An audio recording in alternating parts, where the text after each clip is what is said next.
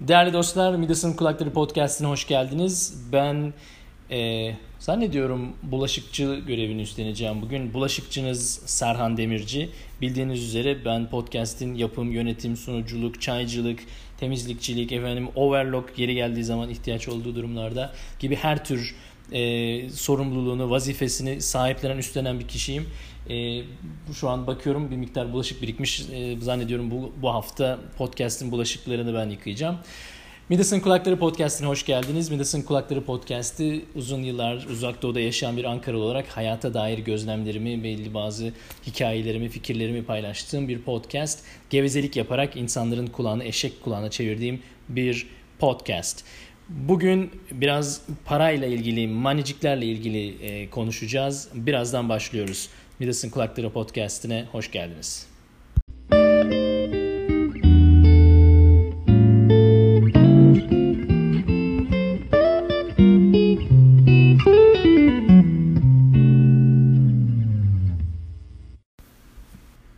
Değerli dostlar, Midas'ın Kulakları Podcast'inde Serhan Demirci ile berabersiniz. Açık söylemek gerekirse çok samimiyetle söyleyeceğim. Aslında podcast'in bu haftaki podcast'in başlığı bir miktar bir clickbait bir başlık. Yani bir yemleme bir başlık. Çünkü hemen baştan bu e, samimiyetle bunu itiraf edeyim ki hani yan, bir yanlış anlaşılma olmasın. Yurt dışında parasız kalmaktan kastım aslında parasız kalmak değil de paranın değersiz kalması e, üzerine biraz bir şeyler anlatacağım bugün. E, malum güncel bir konu olduğu için insanlar e, doların e, önlenemez yükselişi karşısında tedirgin. Doğal olarak biz de ben de oldukça tedirginim. Bir iki tane böyle yurt dışında yaşayan biri olarak yani yurt dışından bakan biri olarak dolardaki e, oynama için açıkçası yurt dışında yaşayanları Türkiye'de yaşayanlardan aslında daha çok etkiliyor. Biraz bunlardan bahsedeceğim. E, geçen yurt dışında geçen 10 yılın e, içinde bu tip fiyatla ya da yurt dışına para gönderme, yurt dışından para çekme, yurt dışında parasız kalma aslında bir miktar öyle de bir hikayem var. Bu tip bir iki hikayeden bahsedeceğim. Hemen başlıyorum lafı uzatmadan. Ee, şimdi öncelikle dolardaki bu artış açık söylemek gerekirse yurt dışındaki insanı Türkiye'deki bir insandan daha çok etkiliyor. Çünkü doğrudan Türkiye'den yurt dışına para götürdüğünüz zaman bu para doğal olarak e, bir dolar üstünden hesaplanarak e, size ulaşıyor. Şöyle bir örnekle izah edersem, gerçek bir örnekle izah açıklamak gerekirse daha zannediyorum e, belli olacak. Ben 10 yıl önce Tayvan'a ilk geldiğim zaman bir Türk lirası yaklaşık 24 Tayvan doları yapıyordu. evet bu arada Tayvan'ın para biriminin adı Tayvan doları diye geçiyor. Yeni Tayvan doları, New Tayvan dollar diye geçiyor. Bir Türk lirası tekrar ediyorum 24 Tayvan lirasıydı. Tayvan dolarıydı. Bugün az önce kontrol ettim. Bu rakam şu an 6.44. Yani bir Türk lirası 6 e, Tayvan lirası yapıyor. 24'ten 6'ya düşmüş. Yani değer olarak 4'te bir değer kaybı var. E, Amerikan doları bu anlamda bakacak olursak ben geldiğim zaman bir Amerikan doları yaklaşık 33 lira falan yanlış 33 Tayvan lirasıydı yanlış hatırlamıyorsam şu an 29 hesaplayacak olursanız aslında 3 aşağı 5 yukarı tutuyor. Çünkü ben ilk geldiğim zaman Türk lirası da Türk lirası dolar da yani 1 dolar 1.78 1.80 vesaire o tip bir rakamlardaydı. Velhasılı kelam e, geçen bu 10 yılın içinde benim Türkiye'deki biriktirdiğim birikmiş param Tayvan'a gelirken hup havada toz oluyor. Kayboluyor. Yani dörtte üçünü kaybediyor para. Şimdi bu tabii acı bir şey. E, dolayısıyla dolardaki bu artış yalnızca Türkiye'de olanı değil aslında yurt dışında olanı ve Türkiye'den para getiren insanı daha ağır bir şekilde etkiliyor. Yurt dışında olan yaşayan biri olarak Türkiye'den para getirdiğiniz zaman aslında birçok başka yerden daha etkileniyorsunuz. Bunlardan bir tanesi şu. Özellikle SWIFT denen bir sistem var. SWIFT esasen bir uluslararası banka havalesi gibi bir şey.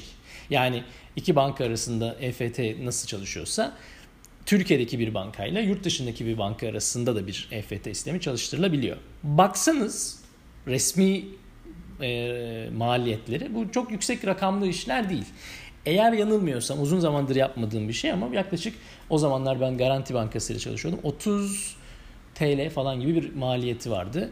Tayvan'daki banka ayrı hesap, ayrıca bir e, işlem bedeli alıyor. O da yaklaşık gene öyle bir şeydi. Yani çok yüksek böyle aman aman bir paralar değildi. Uzun zaman çok fark etmedim. E, bu Swift işlemi de bu arada yaklaşık bir hafta falan sürüyor. Yani 4 3-4 iş günü gibi bir zaman alıyor. Yani hemen de gerçekleşmiyor. Dolayısıyla siz Swift iş emrini veriyorsunuz. Belli bir iki gün, 3-4 gün, 5 gün sonra ancak paranız elinize ulaşıyor. Ve için açıkçası çok e, her seferinde çok net bir e, rakam üstünden de çevirmediğim için yani kurdan zannediyorum bir miktar kayıp oluyor vesaire diye çok hani hesaplamamıştım paranın ne kadar geldiğini. Sonradan fark ettiğim bir şey oldu. Parada ben büyük bir ciddi bir kayıp olduğunu fark ettim hesapladığım zaman. Ulan para gönderdiğim parayla aldığım para yani kurla açıklanamayacak kadar büyük bir fark var arada. Bunu Garanti Bankası'nın müşteri hizmetlerini aradım. Vallahi dediler biz ben bilemiyorum yani bizlik yapabileceğimiz bir şey yok. E, Tayvan'daki bankayı soruyorum. Vallahi diyor yapabileceğim bir şey yok. Olay bu. Neyse bu gelen para bu. Aslında ben bunu uzun zaman çözememiştim. Sonradan öğrendim ki e, bu belki Tayvan'a özgü bir öz, durum olabilir. Çünkü Tayvan'da biliyorsunuz Tayvan'ın özel bir politik durumu var. E, siyasi olarak Türkiye'nin tanımadığı bir ülke olması gibi bir durum var. Bir miktar Kuzey Kıbrıs durumu var. Bununla mı alakalı başka bir şey mi bilemiyorum. Ben bu konunun uzmanı değilim. Bunu uzmanına sormak lazım. Ama iki banka arasında yani Türkiye'deki bankayla Tayvan'daki banka arasında doğrudan bir e, iletişim, doğrudan bir para transferi olmuyor.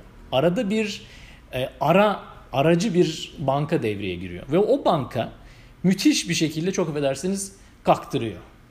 Yani e, dediğim gibi gerçek rakamları ya da gerçek süreci bunun bu işleri bilen uzmanına sormakta fayda var. Ama ciddi anlamda insanı rahatsız edecek, mide bulandıracak boyutta bir işlem ücreti aradan alınıyor. Ve bu arada alınan ücreti ne garanti haberi var, ne Tayvan'daki bankanın haberi var. E, Katay United denen banka. Dolayısıyla her iki bankanın da haberi olmadan, sizin de haberiniz olmadan bir şekilde elinizdeki paranın bir önemli bir kısmını kaybettiğiniz gibi bir durum oluyor. Dolayısıyla SWIFT denen e, bu uluslararası para transferi havale yöntemini yapacak olan arkadaşlar dikkat etmeliler. Böyle bir sıkıntısı var. Şimdi yurt dışında e, yaşayan biri olarak Türkiye'den para getirmenin daha pratik yöntemleri de yok değil. Eskiden daha zordu. Şu an bu aralar bu işler daha kolaylaştı. An itibariyle yani 2018 yılı itibariyle benim şu an yaptığım sistem özde zaten Türkiye'den para getirmiyorum. Yani öyle bir e, uygulama zaten e, pratik olarak yaptığım bir şey değil ama eğer çok ihtiyacım olursa çözüm şu. Ee, Birçok banka şu an zannediyorum buna benzer e, uygulamalar başlattı. O zamanlar yalnız HSBC'de vardı. HSBC'de yurt dışı bankamatikten, yurt dışındaki herhangi bir bankamatikten, Türkiye'deki bir bankamatikten para çekiyormuş gibi para çekme imkanı vardı. Ben onu kullanıyorum. Bu dediğim gibi bu yalnız HSBC olmayabilir. Şu an bu başka bankalarda da bu tip e, şeylerin, e, hizmetlerin olduğunu duyuyorum. E, bu Elbette gene bir miktar işlem ücreti kesiliyor ama çok makul seviyelerde bir işletim ücreti kesiliyor. Belli bir miktar kurda e, fark oluyor ama dediğim gibi bunlar çok ciddi şekilde insanı rahatsız eden sıkıntılar olmuyor. Dolayısıyla an itibariyle, bugün itibariyle benim illaki Türkiye'den bir para getirme Tayvan'a ihtiyacım olursa e, bu parayı HSBC, HSBC'deki hesabıma koyuyorum ve ondan sonra herhangi bir Tayvan'daki bankamatikten Türk HSBC bankamatik kartımla para çekiyorum. Bu şu an için benim Türkiye'den para getirme konusundaki gördüğüm en pratik ve en maliyet olarak uygun çözüm. Bir diğer çözüm Western Union'dır. Western Union'ın Swift'ten maliyet olarak Swift'le kafa kafaya da çok ucuz değil Western Union ama Western Union'ın güzelliği anlık olmasıdır. Dolayısıyla e, ve bir diğer şey de kişiden kişiyedir. Yani şahsa para gönderimi olur. Dolayısıyla herhangi bir kişi atıyorum çok sıkıştınız ya abi bana bir 3-5 bir şey gönderin. Gönderildiği anda gidip e, Western Union olan, hizmeti olan herhangi bir banka şubesinden parayı o an itibariyle almanız mümkün. Acil durumlar için Western Union'da yurt dışında e, para transferi ya da para alma adına e, önemli bir imkan. Şimdi yurt dışında bir yabancı olarak para ile ilgili işlemler deyince de bazı e, kısıtlamalar başlıyor. Örnek, e, örneğin Tayvan'da bir yabancı olarak banka hesabı açtırmak zor değil. Ama o banka hesabına tek seferde koyabileceğiniz para konusunda da bir limit var. Ben örneğin ayıptır söylemesi bir zaman önce yaklaşık 10 bin dolar gibi bir rakamı kendi banka hesabıma koyacağım zaman banka e, memuru abimiz biraz böyle bir şey oldu. Çünkü aslında legal ol yani legal sınırları zorlayan bir işlem. Çünkü açıklama getirmek gerekiyor ve yanılmıyorsam da belli bir aslında prosedürün içinden geçiyor. Eksik olmasın e, memur abimiz beni çok fazla sıkıştırmadan işlemi aldı ama demek istediğim ez cümle yani bu uzun e, bu karmaşık cümlenin anlamı şu. Yurt dışından bir para getirme konusunda da belli limitler olduğu unutulmamalı. Özellikle de e, vizesiz işlemlerde bile yani bir ülkeye girişte yanınızda bir getirdiğiniz cash para miktarını belirtmek gerekliliği e, birçoklarınızın e, bildiği bir şey olsa gerek. Yani yanınızda cebimde böyle oh şöyle banknotlar, cashleri götürürüm oraya da gömerim. E, pek yapılabilen ya da yani çok doğru bir yaklaşım değil. Zannımca beraber dediğim gibi ben bu konuların uzmanı değilim ama e, çok legal de değil. Yani pek öyle e, aman cebime bacaklarımın arası donumun içine para koyar götürürüm. E, pek çalışan bir yöntem değil. Bununla beraber Amerikan doları konusunda örneğin Tayvan'da bu dediğim gibi başka ülkelerde olmayabilir. Tayvan biraz e, sahte para, sahtecilik üzerinde titizlenen bir ülke. E, doların belli bank belli serilerini kesinlikle kabul etmiyorlar. İlla ki ben bu parayı e, exchange yapmak istiyorum dediğiniz zaman bir insurance bedeli alınıyor, bir sigorta bedeli alınıyor ve bu ucuz bir rakam çıkmıyor. Ee, unuttum şu an o serileri ama e, resmen yani şu şu şu şu şu serilerdeki Amerikan dolarlarını lütfen almayın, yanınızda taşımayın diye tavsiye ediyorlar. Çünkü o paranın Tayvan'daki bankada e, exchange'i biraz sıkıntılı size maliyet olarak yansıyor. Yani ben bu paranın bilemem diyor. Bunlar da çok sahte çıkıyor diyor adam. Ben her bir e, bu serilerdeki her bir banknot için şu kadar e, Tayvan e, doları e, insurance bedeli alacağım diyor. Bu da bir diğer konu. İnternet bankacılığına gelelim. Dediğim gibi ben uzun zamandır e, güncel bilgileri aslında çok ya da nasıl söyleyeyim daha güncel ve daha yeni e, sistemler e, ya da çözümler olma ihtimali yüksek. Ben yaklaşık 10 yıldır ne yapıyorsam hala aynı şeyle devam ediyorum. Ama e, internet bankacılığında hem HSBC hem garanti e, kullandığım e, uzun zamandır kullandığım bankalar ve e, internet bankacılığı deyince tabi biliyorsunuz artık cep telefonuyla çok alakalı ilişkilenmiş bir şey. Dolayısıyla cep telefonunuzun yurt dışında çalışıyor olması çok önemli. İşte şifreler gönderiliyor biliyorsunuz. Cep telefonundaki aplikasyonun düzgün çalışması, cep telefonunuzun düzgün çalışıyor olması bunlar çok önemli konular. Başımdan geçen bir olaydır bu. Üstelik de daha yeni varar varır varmaz yani Tayvan'a daha ilk bir iki ayın içinde nalet Allah onun bin belasını versin bir Samsung telefonum cortladı ve beni çok çok büyük bir sıkıntıya soktu. Çünkü e, internet bankacılığımı kaybettiğim andan itibaren yani resmen hani başlıkta anlattığım şekilde yurt dışında parasız kalmış oldum. Ve bunu yani o zaman ne Çincem var ne bir şey var. Yani buradan e, daha yeni geldiğim bir ülkede o nasıl fakslar gönderdim, nasıl dilekçeler yazdım, neler neler çektim o, o ara bunu yani hala hatırladıkça diken diken diken oluyor tüylerim. O gün bugündür. Bundan sonra da Samsung başıma bir iki üç kere daha yani diğer Samsung telefonlardan böyle cortlamalardan başıma gelen hikayeden de ötürü ben hayatta olduğum sürece aha burada da tüm kamuoyuna duyuruyorum. Ben hayatta olduğum sürece benim ne evime ne dükkanıma ne bir yere herhangi bir Samsung cihaz giremez arkadaş. Samsung kapı dışarı. Benim Samsung'da hiçbir işim olmaz. Bu kadar da net söylüyorum bunu. Alenen de internette herkese de söylüyorum. Hayatta bana Samsung satamaz kimse bunu bu saatten sonra. Çünkü bir değil, iki değil, üç değil o kadar kere benim başımı belaya sokmuştur ki Samsung telefonun cortlaması. Allah onun bir nalet o Samsung telefon. Melasıl internet bankacılığı konusunda telefon önemlidir. Dolayısıyla internetinizin ve cep telefonunuzun düzgün çalışan bir cep telefonu olduğunu, Samsung olmayan bir cep telefonu olduğundan emin olunuz. Bu diğer bir konu. Şimdi kredi kartı burada bir son bir konu olarak e, aklıma geliyor. Şimdi kredi kartları, Türkiye'deki kredi kartları elbette yurt dışında çalışır. Visa uluslararası bir sistemdir ama kredi hangi kredi kartını kabul ettiği ya da hangi kredi kartlarının geçtiği firmaya özgü bir şeydir. Dolayısıyla e, her gittiğiniz yerde ben bir çıkarayım şöyle bonusumu koyayım ortaya da ne yapı kredi, world card'ımı çıkarayım, e, kredi Türk kredi kartımla ödeyeyim çalışmayabiliyor. Dolayısıyla kredi kartına güvenmek e, çok akıl kârı değil.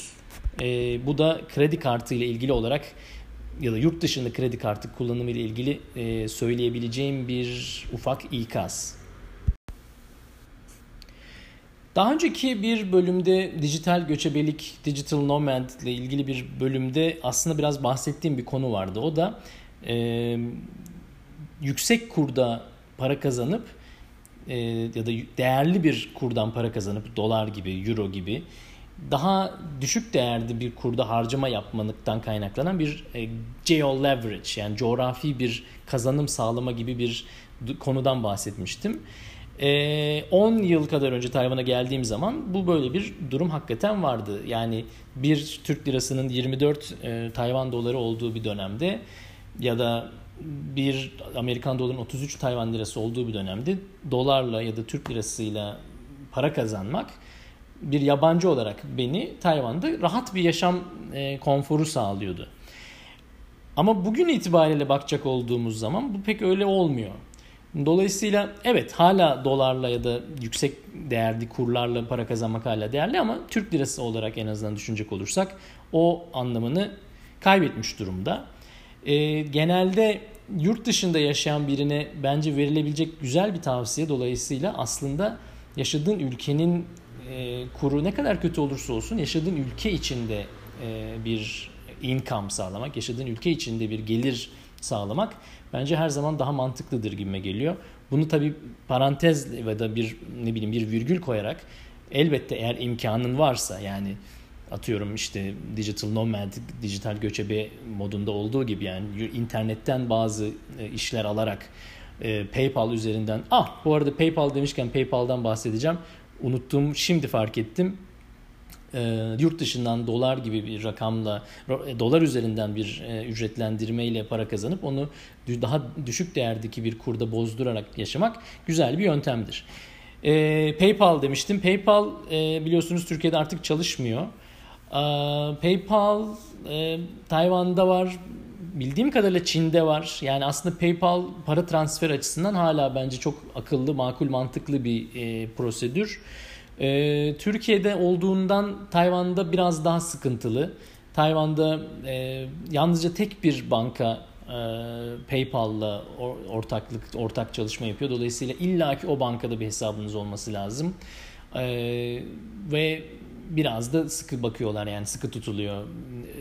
PayPal örneğin geçen daha yakın zamanda gündeme gelen bir konu olduğu için e, gittim ve görüştüm onunla bankayla ve hani resmen şey neredeyse böyle şey gibi polis gibi sorguya maliye maliye gibi sorguya çekti. İşte PayPal'da ne kadar para geliyor? Niye para geliyor? Nasıl para geliyor falan. Yani biraz da kızdım da isteme ister istemez banka memuru memuresi hanıma size ne dedim ya yani nereden ne kadar para geliyor yani sizi alakadar etmez ki yurt dışından para geliyor yani hani tip nedense böyle bir e, gene dediğim gibi Tayvan biraz bu tip konularda biraz tutucu bir ülke. Yani ne oluyor ne bitiyor dışarıdan gelen para nasıl ne falan. Ama PayPal zannediyorum hem tüm dünya için hem de yani daha özelde Tayvan için yine kötü bir yöntem değil para transfer açısından.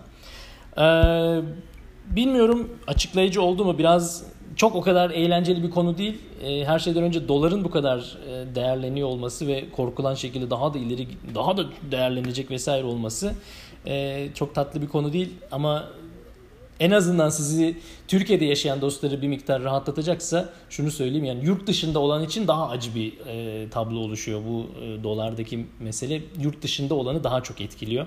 Hani içinize bir miktar su serpecekse onu da paylaşmış olayım.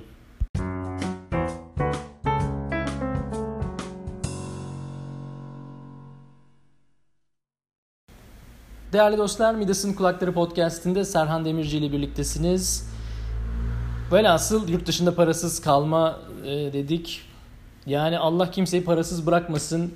Sizlere son dileğim bu. E, inşallah bol bereketli, bol kazançlı, güzel günler göreceğiz diyeyim. Ee, paranıza sahip çıkın arkadaşlar. Velhasıl çok fazla söyleyeceğim bir şey yok. Ee, benim yıkamam gereken bazı bulaşıklar var. Podcast'ın bulaşıkçısıyım bu hafta. Dolayısıyla sizleri çok öpüyor. Sevgi ve selamlarımı gönderiyorum. E, lütfen soru, öneri, yorum, görüş vesaire için e, bana her zaman ulaşmayı ihmal etmeyin. Nasıl bir cümle oldu ya? Ne dediğimi bile anlamadım. En azından neyse. Öpüyorum hepinizi. Hoşçakalın. Bundan sonraki bölümde görüşünceye kadar kendinize çok çok iyi bakın. Bay bay.